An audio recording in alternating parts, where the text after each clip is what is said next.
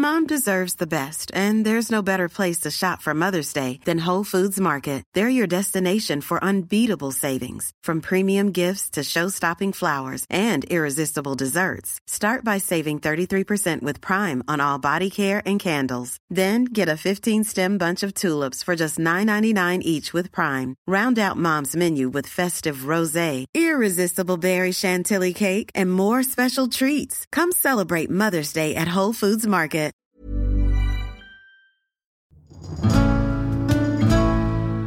Welcome to Not Just the Tudors.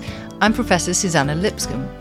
One of the pleasures of being part of the History Hit family is the possibility of hopping around onto our sister podcasts to spread our love of the Tudors and not just the Tudors throughout the History Hit network. So, for this episode, we have something a little bit different.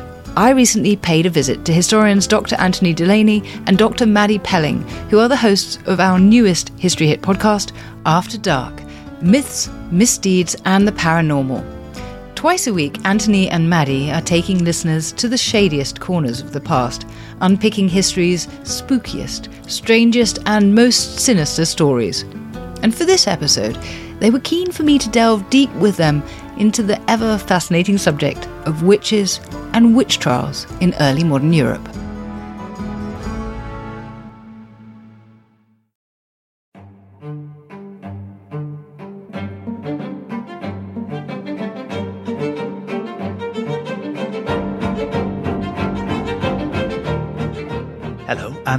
Welcome to this episode of After Dark Myths, Misdeeds, and the Paranormal. With me, Dr. Anthony Delaney.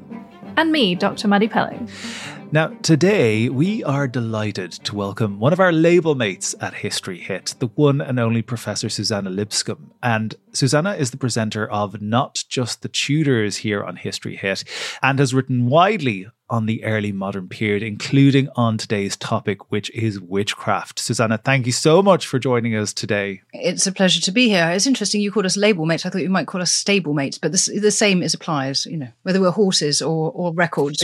yeah, yeah. I was thinking more along the lines of we're now in a band or something. But yes, we could That's be stable cooler. mates. Yeah, yeah, yeah, yeah. I'm notoriously cool, Suzannah. That's what you'll find out in the course of this chat. To begin with, for our listeners, then, it's very interesting when we talk about witches because almost everybody will be coming to this interview, this podcast episode, with an idea of what a witch is. Now, whether or not that's based in fact is a whole different conversation. But when we're talking about witches in the 16th and 17th century, let's say, how do we quantify or qualify a world in which witchcraft is not something that's abstract. So let's start with the world more generally. This is not an idea of fun or ridicule. It's potentially, am I correct in saying, a genuine threat to life? Yes, although I think actually where the idea we have of a witch is a bit of a clue because many of us have an idea of a witch as a sort of elderly old crone, the hat, the cat, the broomstick. And these all come from elements of demonologies, which were books written about uh, demons and witches and that sort of thing in this period, and stereotypes about what a witch was like. So they all have their roots in very real fears. And the fear was that there was a being, a creature living amongst you who looked the same as everyone else, but that who could draw on a supernatural power to destroy crops at a time when that really mattered because you'd go hungry if a harvest failed, who could lame animals, who could even kill humans. And there's a hugely high rate of infant mortality at this time. And so, this sense that amongst you there is an agent of the devil is this idea that's really developing in the 16th and 17th century. I mean, people believed in witches for thousands of years. But from the late 15th century onwards, it gets associated with this idea of a diabolical pact, a pact between the witch and the devil. And so it's heresy, but it's worse than heresy because it's actually going to the point of trying to destroy the people of God. And so it, it certainly is something that's terrifying. Hmm. Suzannah, you're speaking there about the devil and heresy. Now, I think we have an idea, a sense in this period that the witch hunts that erupt in Europe in the early modern period are tied to the church. Is that necessarily the case? How does fear of witches and belief in witches intersect with religious belief and religious administration in this period? There's so many interesting things about this. So, in some ways, there's a tie, and part of that comes from a very influential book called The Malleus Maleficarum or The Hammer of the Witches, published by a crazed monk called Heinrich Kramer, writing at the end of the 15th century, who sets out a manual on how to find witches, how to exterminate them, how to identify them. And he publishes at the front of his book a papal bull, so an order by the Pope, which draws on biblical texts like Exodus that's saying, Thou shalt not suffer a witch to live, and makes this connection to the diabolical pact. And by putting this at the front of his book, it looks as if his book has the kind of imprimatur of the Catholic Church. It has the strength and power of the church behind it but he's just published it there. But in practice, and I think this is perhaps the most fascinating thing of all, witches are not pursued by the churches of the time. And of course, this is a period where we've got the Reformation happening, we've got a split happening in the church, a schism between what will ultimately be known as the Catholic Church and the Protestant Church. And the Reformation is important because it creates an atmosphere of apocalyptic angst. It makes people feel that they're living in the end days, just before the second coming of Christ. And obviously, there's lots of talk in the Bible about those days being filled with disaster, which they can see. You know, they've got epidemics, they've got famines, they've got disastrous environmental conditions. And also being filled with the presence of the Antichrist. And so they're also expecting to see that. So there's this sense of seeing the devil at work everywhere. But what doesn't happen is that we don't see Protestants calling Catholics witches or Catholics calling Protestants witches. And, as I say, most interestingly of all, to my mind, is that this isn't something that's done by the church. So we have this idea that it's the church that's pursuing witches, but it's not. What happens in the 16th century that's so crucial is that witchcraft becomes a crime under law. And so witches are pursued by legal authorities. They are tried. And it's that judicial process that leads to the mass execution of people as witches. Nothing to do with the church, really. And so, when you're talking about this kind of legislation against witchcraft in England, and correct me if I'm wrong here, but I think we're talking about laws in 1542 and again in 62 and again then I think in 1604. So it's not just this one old dormant law, it's a very active legislative thing that's happening across the 16th and early 17th century. Why was there a need to legislate? Yeah, so you're right. So it's 1542 we have the first act uh, against witches, which then is repealed. And so in 1563, under Elizabeth, there's a new act, which is then made more robust under James. James will probably talk about it, a little obsessed with witches. And so the 1604 legislation is one which really puts the diabolical pact into the law. So the earlier laws, in terms of answering your question about why it's needed, are to do with what is known as maleficium, which is evil magic. So that's the things I talked about, like destroying crops, causing storms that destroy ships or doing damage to livestock, that sort of thing. And so it's harm, but by magic. So, in the same way as doing criminal damage to someone's property would be a crime under law, this is criminal damage. It's just that you are using magic to do it. And so that's what the law is policing. And that's so interesting because it means that it becomes a crime that is prosecuted as any other crime. It's not a heresy. It's not being treated as a heresy. It's being treated as a crime. It's under James that that is extended to be about the making of the diabolical pact, and that will have implications of treason as well. So it's really because they think that there are criminal acts being done that just need to be dealt with under law. Mm. It's hard for us, I think, in a modern mindset to accept and to understand this real sort of investment and belief in magic in terms not only of religious or spiritual belief, but in the sort of administration of the state. And this goes right to the top levels. So you've mentioned James, Suzannah. Can you tell us a little bit about James I and Sixth of Scotland famously legitimizes witchcraft as a threat to patriarchal power and royal power in particular. So could you tell us a little bit about his relationship with witchcraft? Yes, so James VI of Scotland in the 1590s, when he decides to marry, he travels in the end to pick up his wife, Anne of Denmark. And she hasn't been able to travel to him because of various storms, which are thought to be caused by witchcraft. And there's quite a lively set of beliefs around witchcraft present in Scandinavia at the time, which he sort of imports back with her. And so he's convinced that there's been a kind of threat against him. I mean, this is kind of flattering in some ways because he is obviously God's agent at work in the world, and therefore the witches are going to try and attack him. And he's heavily involved in the Berwick witch trials that take place in the 1590s. He hears testimony himself from some of those who are accused witches. And, you know, one of the things that one of the witches says is a comment that was made between the couple on their wedding night. And of course, this could have been learnt through servants' gossip, but it convinces him that actually she must be a witch because she can be somewhere she was not, right? She has that supernatural power to translate herself into another place.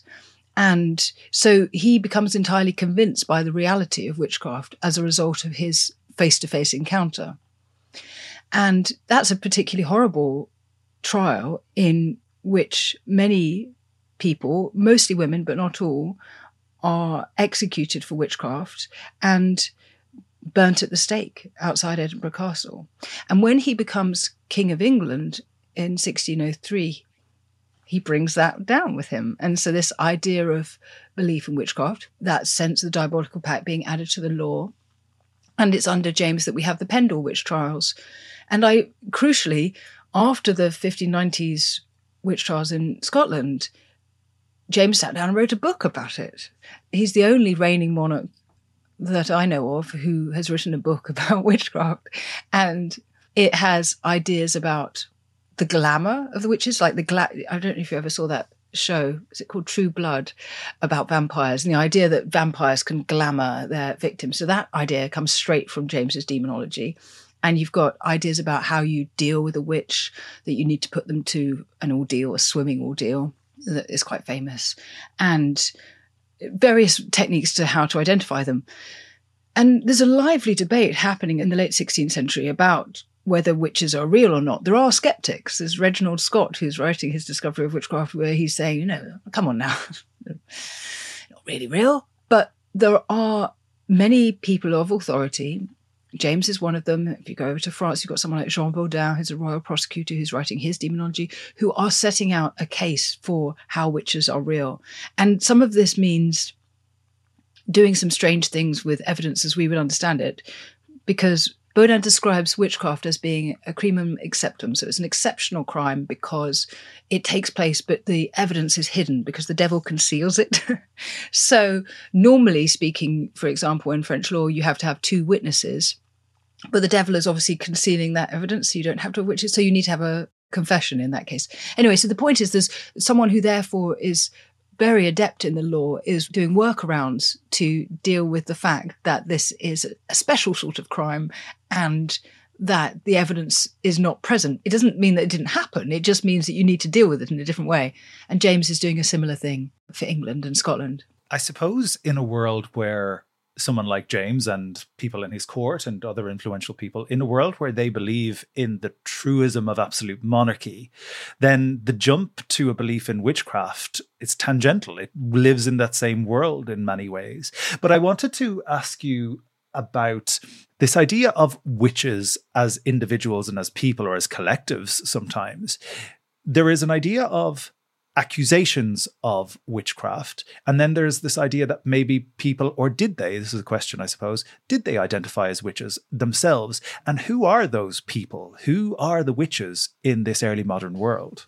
It's such a fascinating question because this is, goes to the heart of it, really. When we look at people accused of witchcraft, we say, and I think, you know, with some confidence, that they are innocent, that these are people who are accused of being witches and doing things by magic, doing evil magic, who are falsely accused. But the evidence is very interesting. So we have to think about how confessions are obtained. We'll come back to England in a minute because it's a bit unusual. But in Europe, generally speaking, under the inquisitorial system of justice, because you need to get a confession, because there aren't two witnesses because the devil's hidden the evidence from eyewitnesses. You need a confession to prove it, and confessions are extracted using torture. first of all, the threat of torture, and there's a kind of procedure of torture. So there are steps that you would use. First of all, you show the implements, and then you start on one, and so on and so forth. And you put them to the question, is described as. And they believe that that will produce the truth. Now, modern research into torture suggests that it produces anything but. But they think pain is a guarantor of truth. So then you have people confessing things. And this is where it gets really fascinating because in the interrogations, quite often what is happening is that a question is put to an alleged witch. And at this time, throughout the judicial system, it's normal to use leading questions.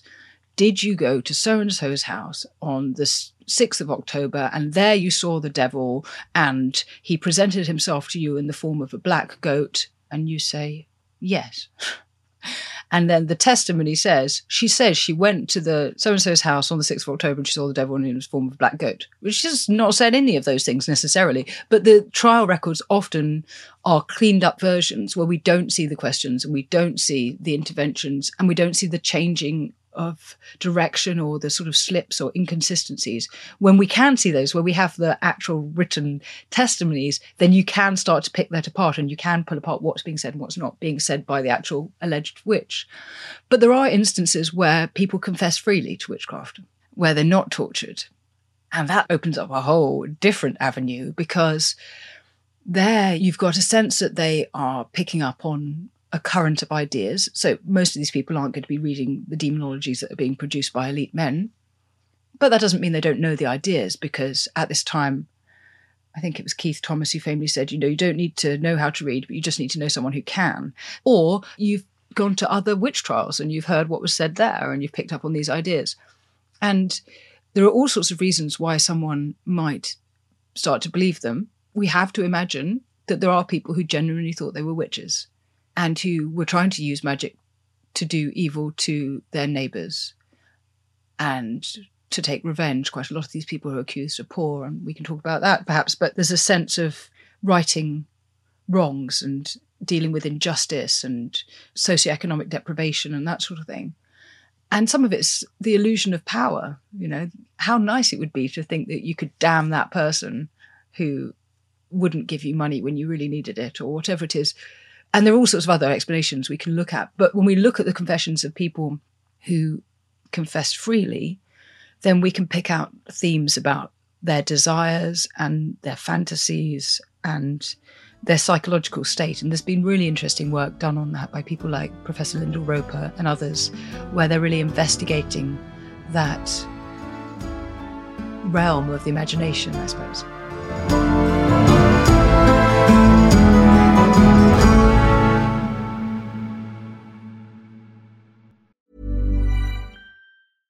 Small details are big surfaces. Tight corners are odd shapes. Flat, rounded, textured, or tall. Whatever your next project, there's a spray paint pattern that's just right. Because Rust new Custom Spray 5 in 1 gives you control with five different spray patterns. So you can tackle nooks, crannies, edges, and curves without worrying about drips, runs, uneven coverage, or anything else. Custom Spray 5 in 1 only from Rust-Oleum. Ryan reynolds here from mint mobile. With the price of just about everything going up during inflation we thought we'd bring our prices down so to help us we brought in a reverse auctioneer which is apparently a thing. Mint mobile unlimited premium wireless. Ready to get 30 30 bit to get 30 bit to get 20 20 20 bit to get 20 20 bit to get 15 15 15 15 just 15 bucks a month? So give it a try at mintmobile.com slash switch. $45 up front for three months plus taxes and fees. Promo rate for new customers for limited time. Unlimited more than 40 gigabytes per month. Slows. Full terms at mintmobile.com Hey, I'm Don Wildman, and on American History Hit, my expert guests and I journey across the nation and through the years to uncover the stories that have made the United States. From first flight to first ladies, from stitching the Star Spangled Banner to striking gold in California to shooting for the moon with Apollo, we've got you covered. Catch new episodes of American History Hit, a podcast by History Hit, every Monday and Thursday wherever you get your podcasts.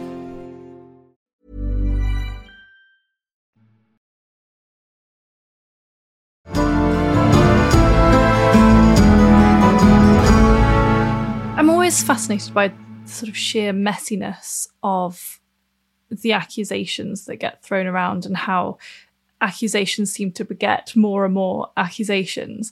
I'm thinking in particular of the Pendle witch trials and the fact that you have children testifying against adults in that and you have sort of warring families. And the other thing, of course, about that particular case is that a lot of the people who are accused of witchcraft are outsiders in that society in some way. Is that always the case? with people who are accused of witchcraft? Is it always outsiders? And we typically think of witches as being female. So are we looking at women who are on the edges of society exclusively? Is it actually a mixture of people? What's going on there? So lots to unpack there. I mean we certainly see that testimonies and denunciations do tumble over each other and quite often in the process of being interrogated they may be asked who else did you see? An idea that's put to them is that they've met witches at a sabbat, for example, which is an evening, nighttime gathering of witches that the demonologists are kind of fascinated by. Then they have the opportunity to name people, and they perhaps think that by naming people, they themselves will be released. They perhaps have that opportunity to venge themselves against someone who's particularly nasty to them in the village. So you do see an interesting pattern in terms of who else is named. And maybe they're just saying the names that come to their mind, you know, make the pain stop. I'm going to say whoever. So what we find is in some of the worst witchcraft crazes in Germany, for example, Scandinavia, you get a ridiculous number of people named. And at some point, they start naming people who are outside the usual category of witch. So, as you said, the usual category of witch tends to be someone that no one else is going to stand up for tends to be, say, a widow so who doesn't have a husband who's going to come and intervene on her behalf. Someone who is perhaps a bit of a drain on the community because they're poor and needy. Maybe somebody who has disabilities of various sorts. Often they're older women. They're not just women, I'll come back to that in a second, but across Europe, it's something like 70% of all alleged witches are women and the figures are higher in some places and lower in others. Are very high, for example, in Essex and East Anglia in the 1640s, where it's about 92% women. Whereas you've got places like Normandy or Iceland or Russia, where it's actually at least equal, if not a preponderance of men. But the sense that they're outsiders is often part of it. But when we get these big witch crazes, then they often stop when they start naming too many people who are respectable. and then the elites, who are the ones who have to be gullible, we'd say, you have to believe what is being said, start to disbelieve it. And that's when these things stop. That's when the Salem witch trial stops, for example, and you know, just too many people are named. But some of those respectable, in inverted commas, people get caught up in these things. There's a case in Germany where a, you know a judge's wife is named and he protests and he gets named. You know, so you don't know how it's going to turn out. But on the question of gender, so the ultimate thing is about how they see uh, gender at the time. So they see women in this patriarchal age as more credulous than men and more liable to sin. Eve according to the church fathers, is the devil's gateway.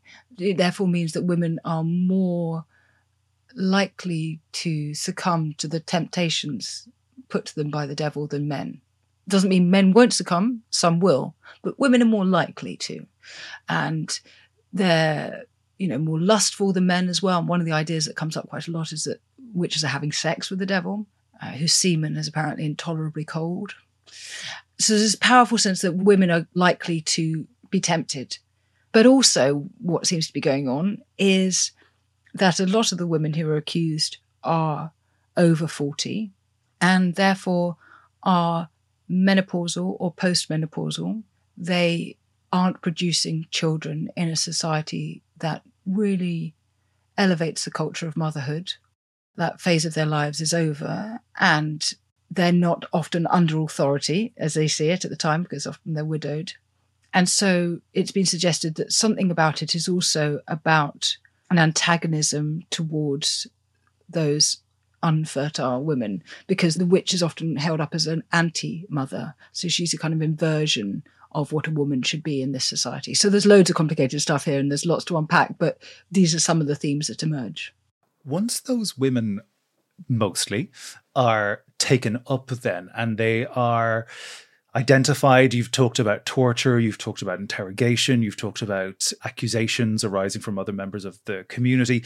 But once it's identified that we are dealing with a witch and that's established and accepted, what can we expect to happen to that so called witch? It depends where you are.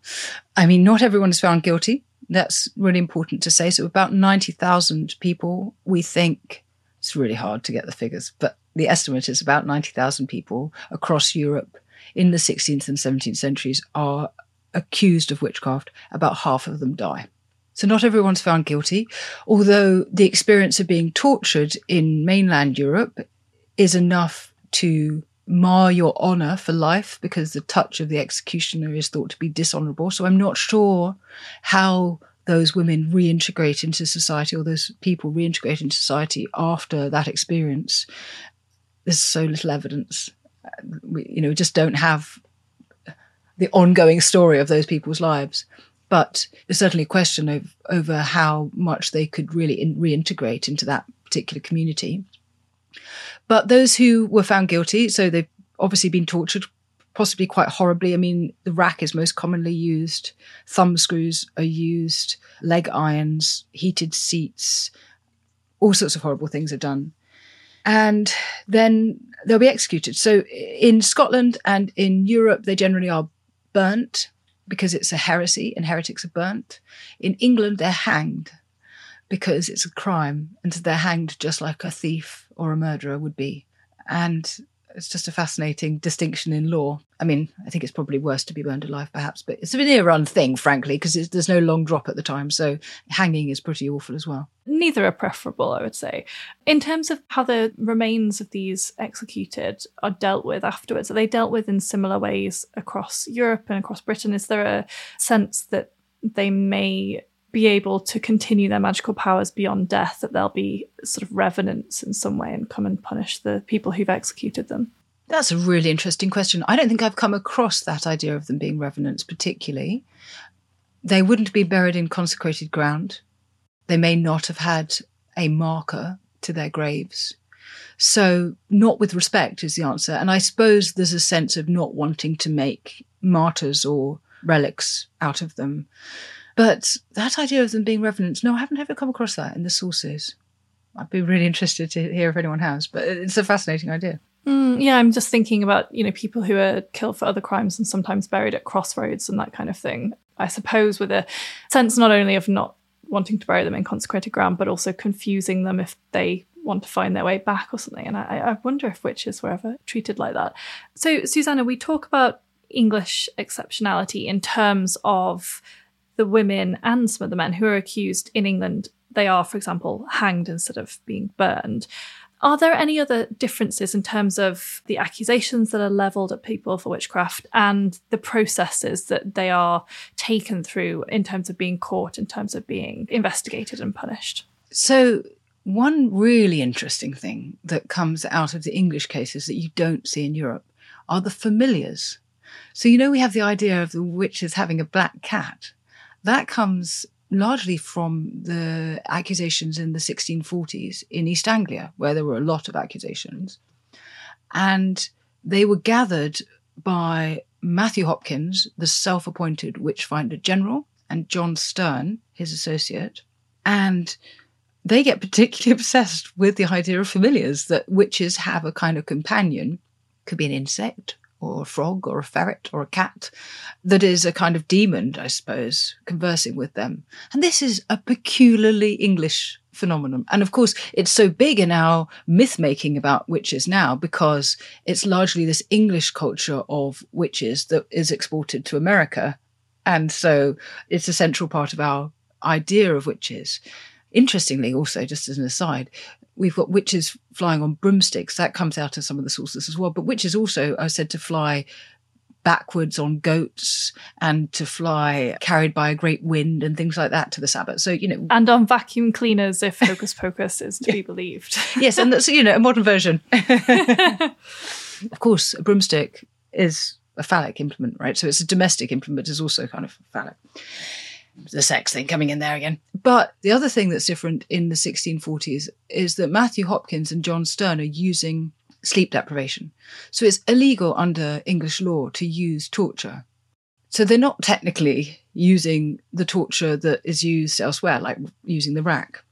Because they actually also have no official powers. This is something we need to really clarify. They are self appointed. In the anarchy of the Civil War, they go round saying, we can find you witches for you. Just give us some money. And communities do, because this is particularly in East Anglia and Essex. I just did a podcast with Joanna Carrick, who's written a great play called The Ungodly, which is showing in Suffolk at the moment, about the sort of formation of Matthew Hopkins. And this sense of coming from a deeply Puritan culture where they very much have this sense of the devil at work, this very piebald sense of black and white. So they're keen to exterminate witches in their midst.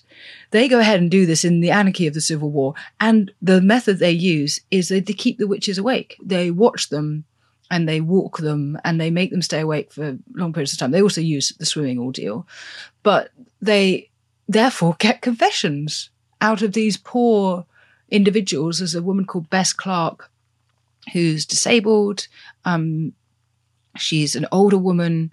She's said to be pretty cantankerous, but she gets really badly treated by Hopkins and confesses to the devil coming to her in the form of a black man, which doesn't mean a black man, it means a man dressed in black, who wants to lie with her six or seven times a night. So again, back to the sex and also back to this idea of companionship and touch and these things that are missing from the life of a, a widowed older woman. And of course, she's executed, and many other witches are executed. So, sleep deprivation and familiars are two of our English specialities. Suzannah, you mentioned the fact that people of higher class weren't immune from these kinds of accusations. And perhaps the most famous figures of the early modern period is herself accused of some form of witchcraft, and that's Anne Boleyn. Inevitably, she's not executed for witchcraft, but it comes into her downfall. Can you tell us a little bit about that? It's a really interesting one. So, yes, as you say rightly, she's accused and convicted of adultery, incest, and conspiring the king's death, not witchcraft.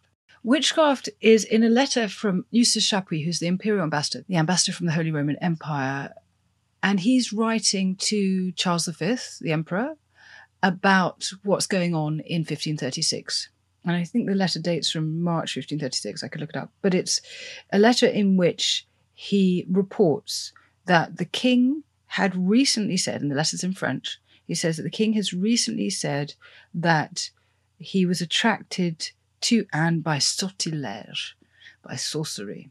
What's interesting is that Chapuis says that he was told this by someone who heard it from someone who heard it from the king saying it. It's at least three degrees removed. So it's sort of Chinese whisper thing going on. And Chapuis doesn't speak English. So whether Henry VIII said that or not is an open question. and whether it was in the formation that we hear it.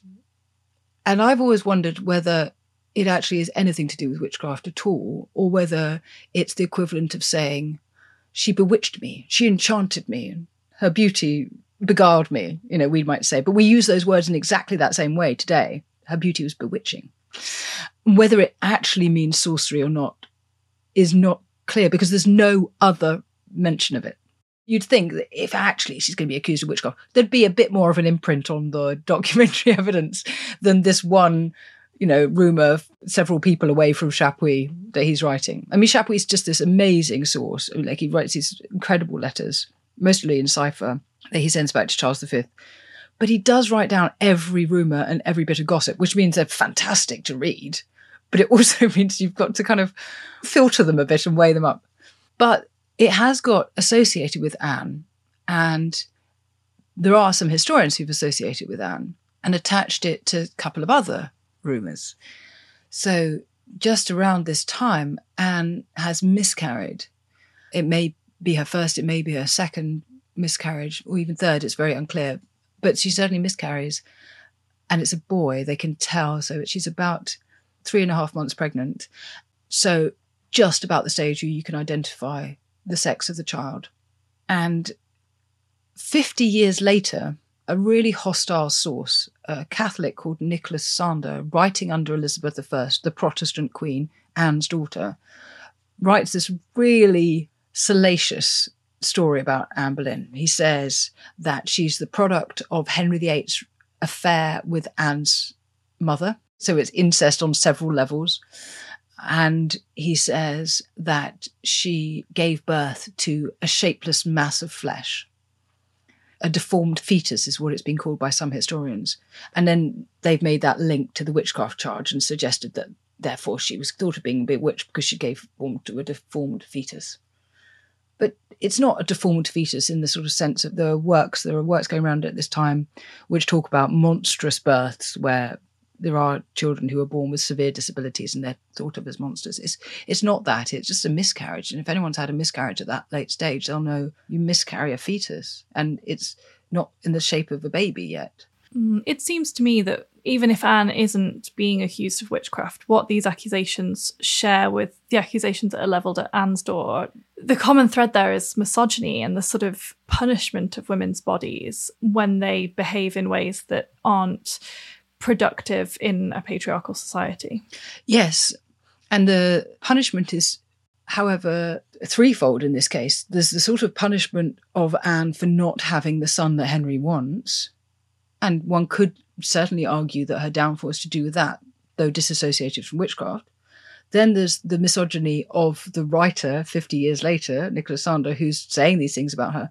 But I would also argue that the historians who then connect these things up and suggest it's witchcraft and that she is in some way giving birth to a deformed fetus are also being pretty misogynistic, actually. In that sense, it comes to me as I'm listening to you talk about Anne Boleyn specifically. When we're looking at this particular historical topic, this idea of witchcraft and what we would term supernatural occurrences, particularly associated with women, it sometimes becomes very difficult to disentangle some of the myths and the fictions that have been layered on top of the archive much later or even at the same time. I'd be so interested to know given the work that you have done specifically in this area, are there any enduring myths around this topic that you find particularly problematic in its endurance? There are so many. There are so many. the numbers are a big one. So, like, you know, Dan Brown's best-selling book, it talks about nine million women killed by the church in the 16th century. It's like, well, we've already established it's not the Catholic Church, but also nine million women. I mean, that would be pretty impressive. I mean, the population of England's two million at the time.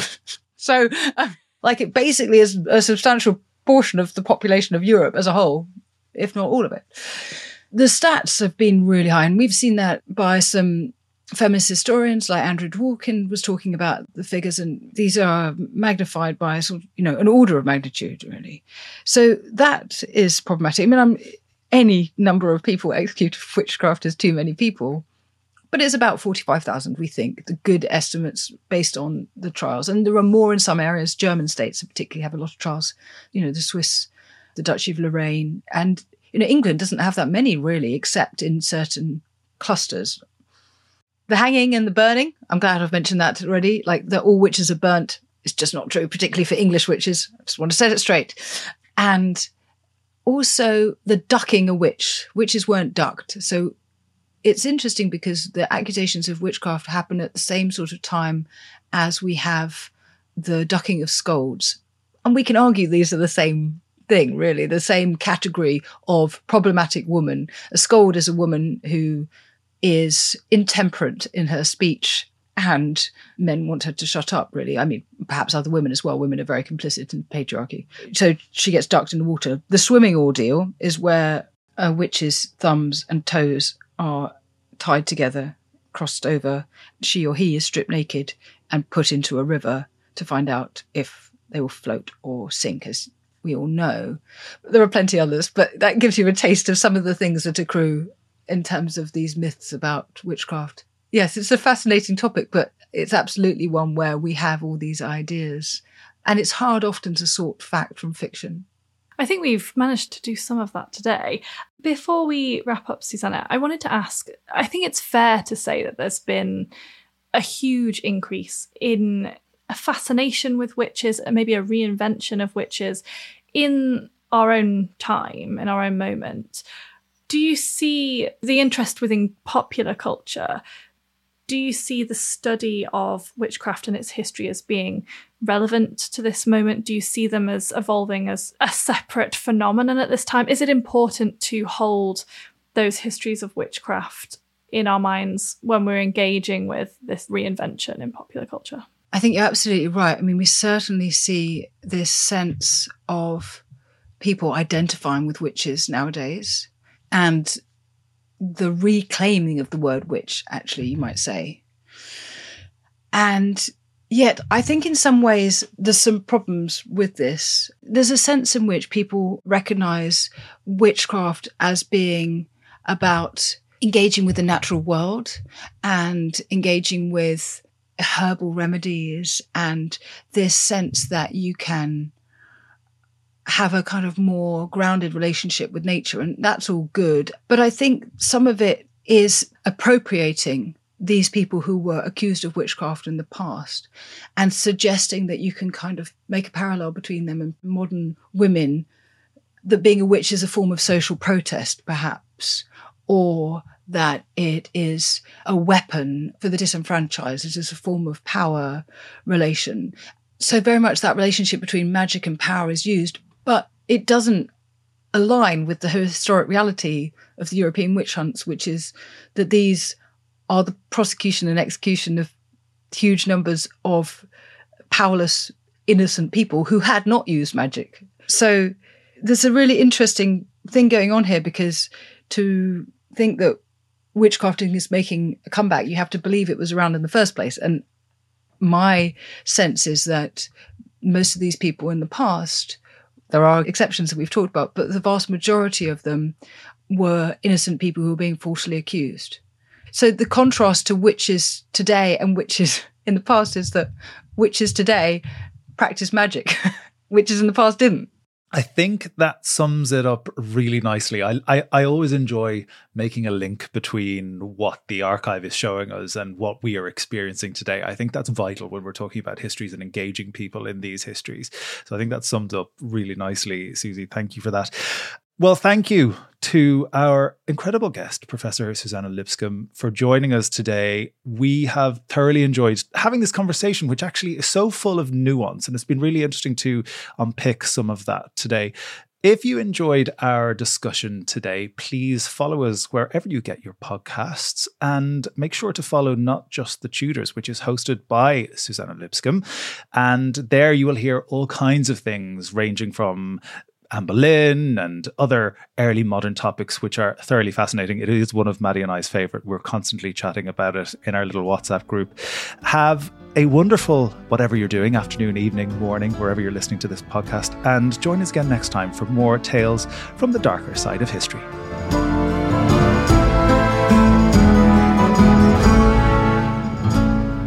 And thanks to you for listening to Not Just